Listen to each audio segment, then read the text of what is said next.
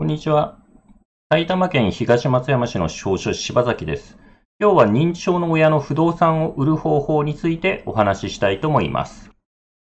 これでですね、認知症になると不動産が売れなくなりまして、事前に準備してない場合は成年後見人をつけて売るという話になります。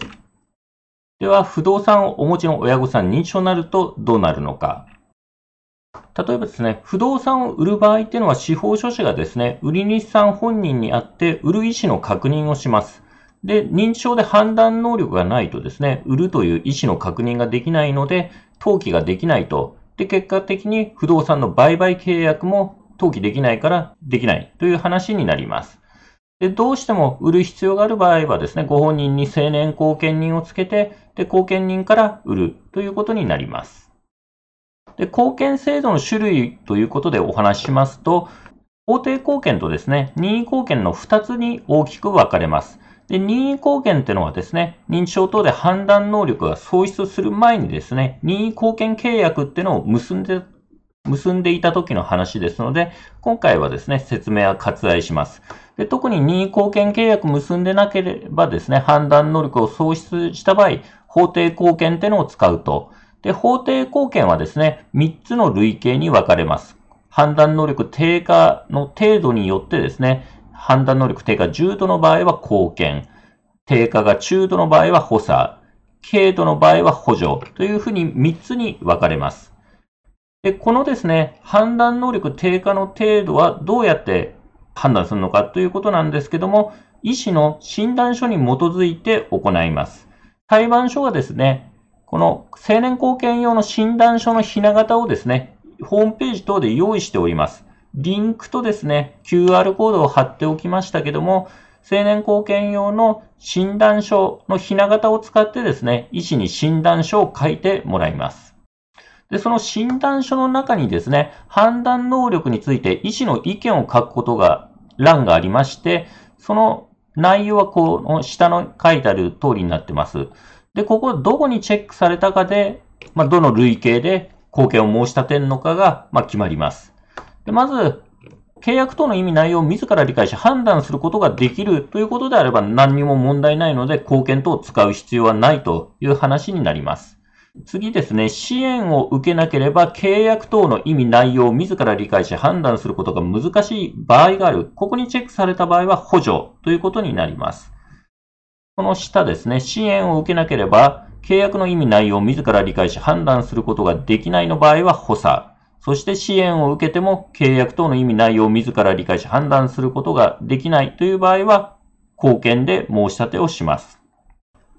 で、その診断書を取ったりですね、他に申し立て書に必要な書類を集めたり、あと申し立て書を書いたりして準備が整いましたら、裁判所、家庭裁判所に貢献を申し立てます。で、申し立てるとですね、裁判所で調査が行われまして、例えば申し立てた人とかですね、後見人の候補者、で、場合によってはご本人と面接が行われます。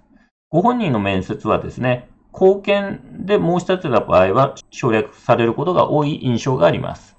でその他、親族への紹介がなされるケースがあると、例えば、この方がですね、後見を申し立てられまして、それで、この方が後見人の候補者になってますけども、まあ、同意するか、まあ、反対するかということで、紹介の手紙を裁判所から送るケースがあります。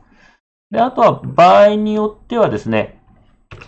あとはですね、場合によっては医師の鑑定とあるんですけども、診断書よりですね、さらに詳しくですね、本人の心身の状態についてですね、分析してほしいという場合はですね、医師の鑑定をが必要ですということで、裁判所が鑑定をやる場合があります。この鑑定をやる場合はですね、医師の鑑定料っていうのを一回納める必要があると。で、後でですね、裁判所がいいって言えば、本人の預貯金から戻してもらうことはできるんですけど、まあ、一回納める必要が出てきます。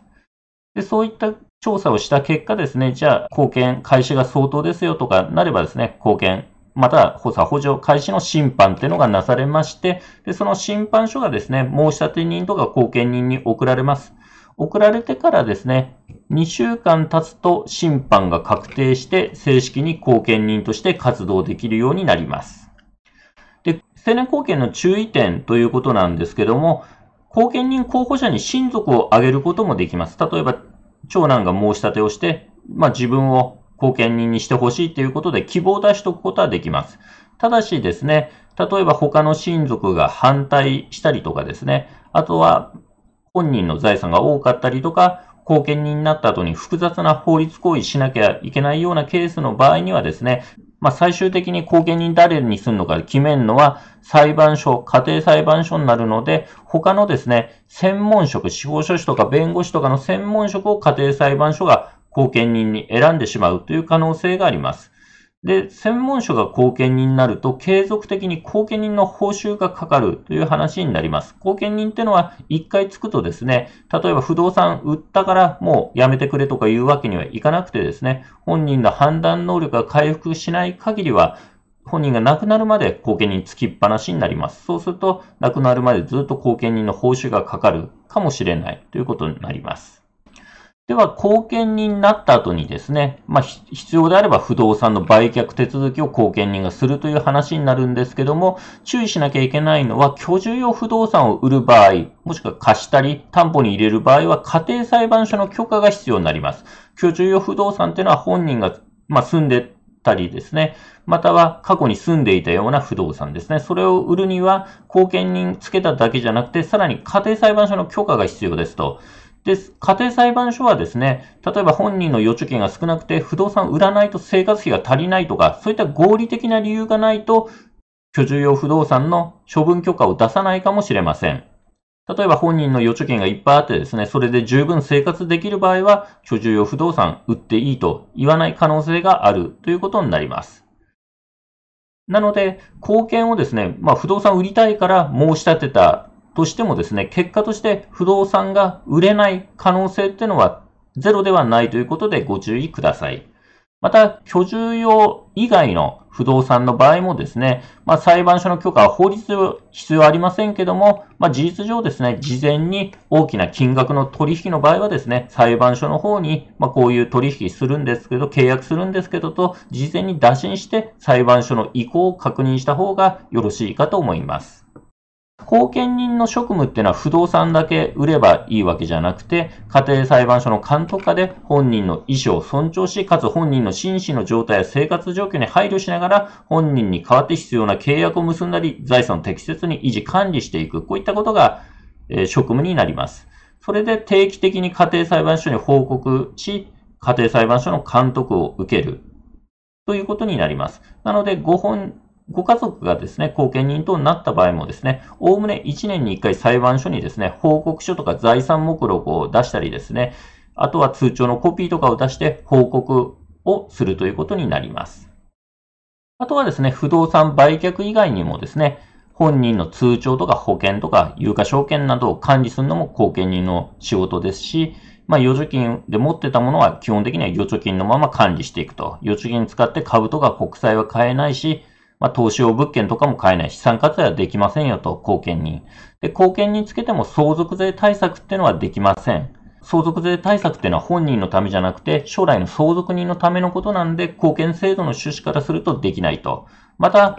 本人の財産を減らしてしまうような贈与っていうのは基本的にはできないと。ただ、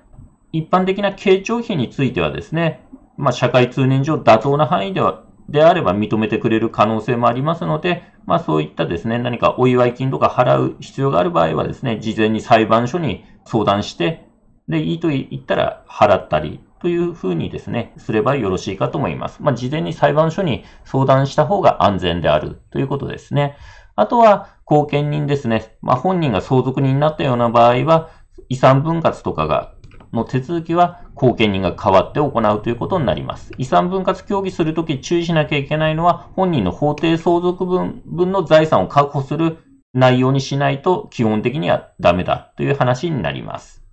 あとは後見人の職務として心情看護、心情保護とも言いますけども、本人の生活医療、介護などに関する契約や手続きということになります。まあ、主に福祉関係の契約手続きとイメージしてください。こういったこともえ財産管理の他に心情看護、心情保護という仕事があります。でまとめとしまして、